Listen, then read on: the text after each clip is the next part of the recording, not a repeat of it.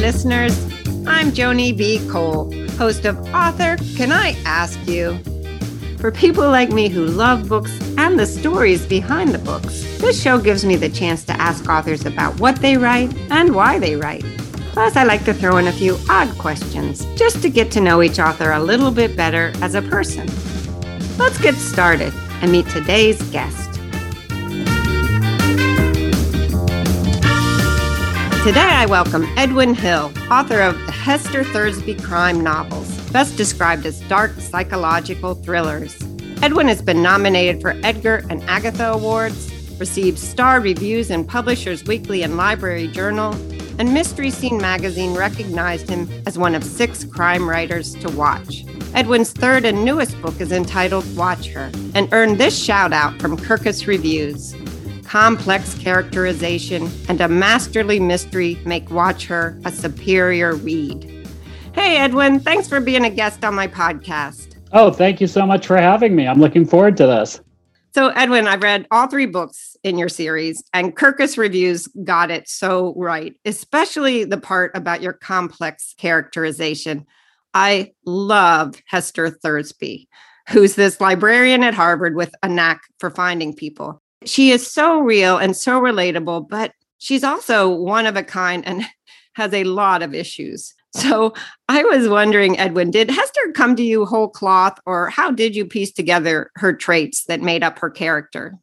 Oh, gosh. You know, I came up with Hester in such a roundabout way. And um, anyone who's written a first book knows that you can sit with it for a very long time. You can sit with it for as long as you need to because nobody's waiting for it. And when I first started drafting it, she wasn't a character in the novel.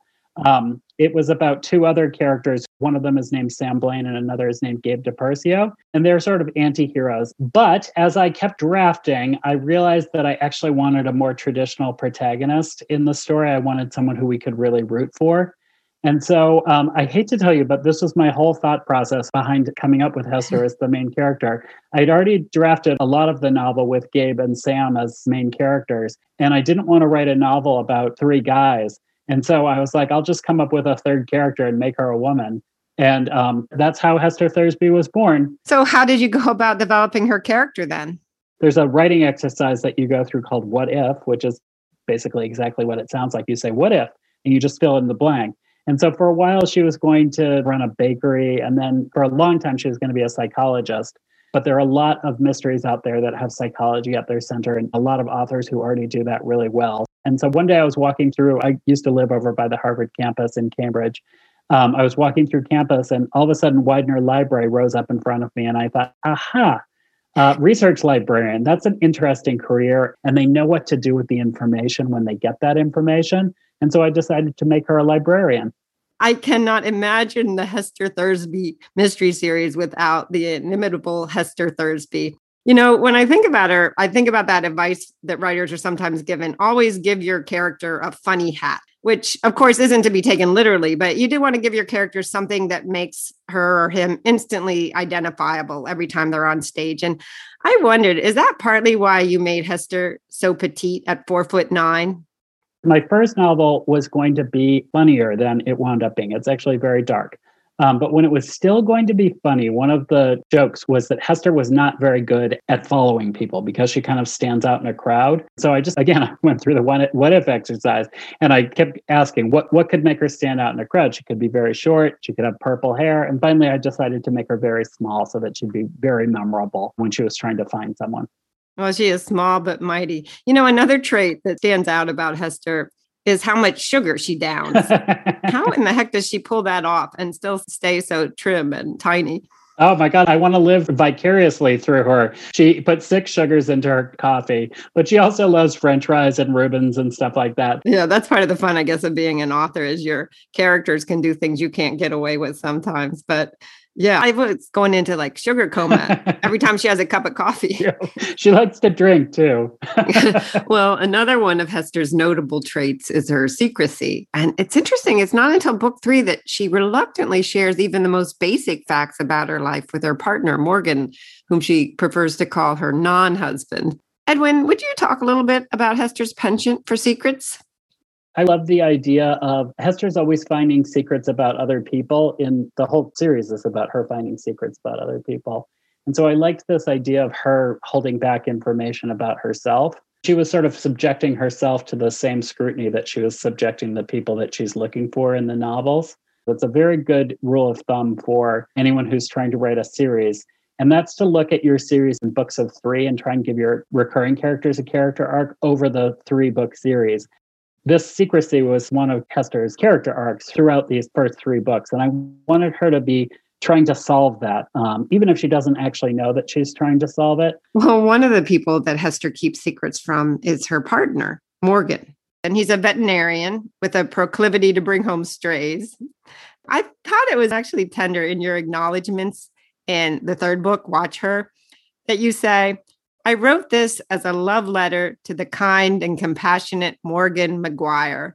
I hope he gets his due. I just wanted to know what was the backstory or sentiment behind that acknowledgement.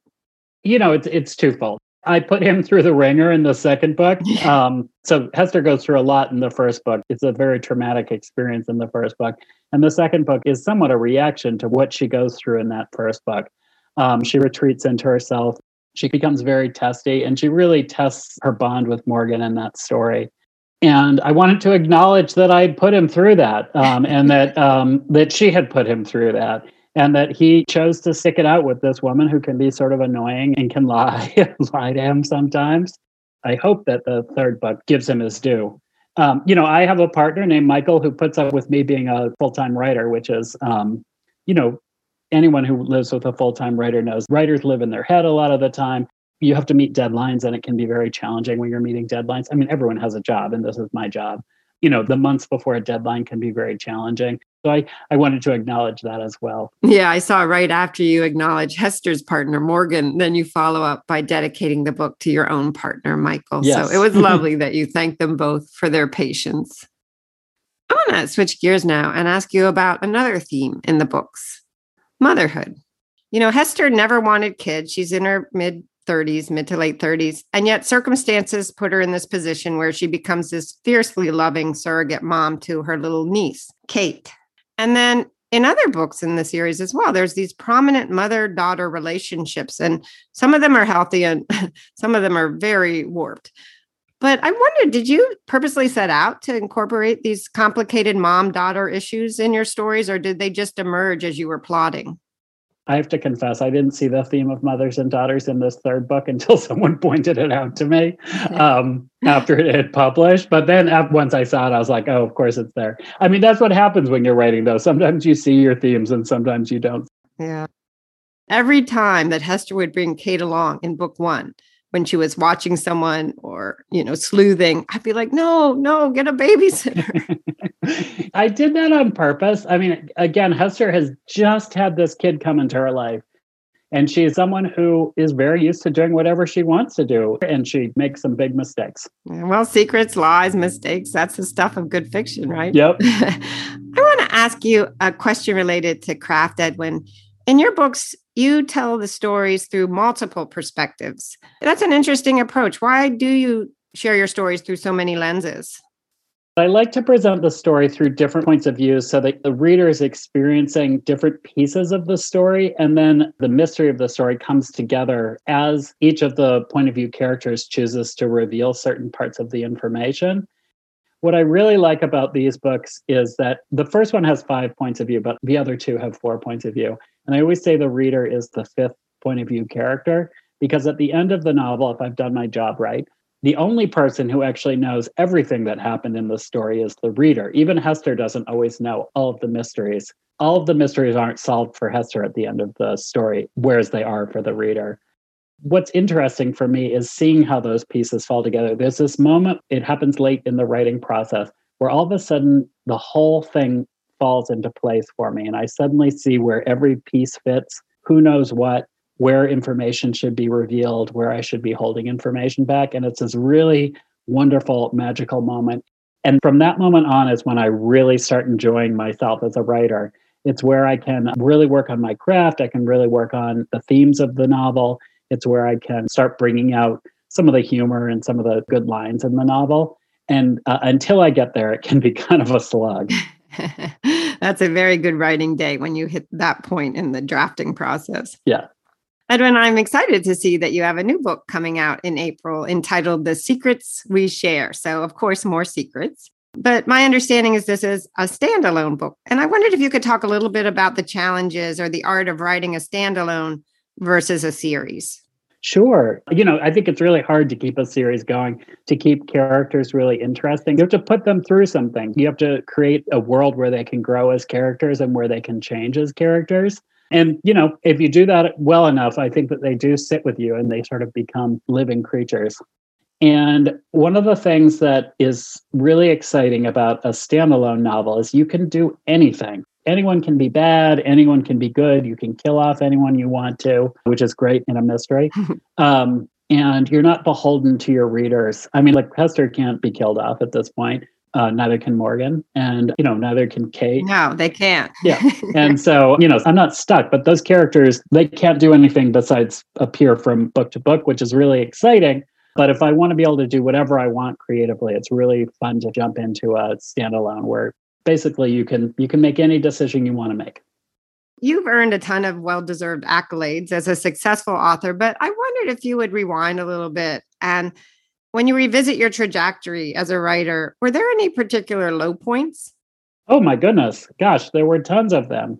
I went to Emerson for my MFA at the beginning of the 2000s, and I wrote a novel when I was there, and I graduated. And I got an agent, a very fancy agent in New York. It was very exciting, and I thought I had arrived. Um, and so we shopped that novel all around New York in about maybe 2002, 2003, and it got rejected everywhere. And it was super discouraging. And I actually gave up on writing for almost a decade after that. What did bring you back to writing? There are a couple of factors in why I picked up writing again. But the real reason I picked it up again is that I happened to negotiate a month off between two jobs. So I ended one job and I started a new job. I had a month off. So I decided I would start try to write a novel again.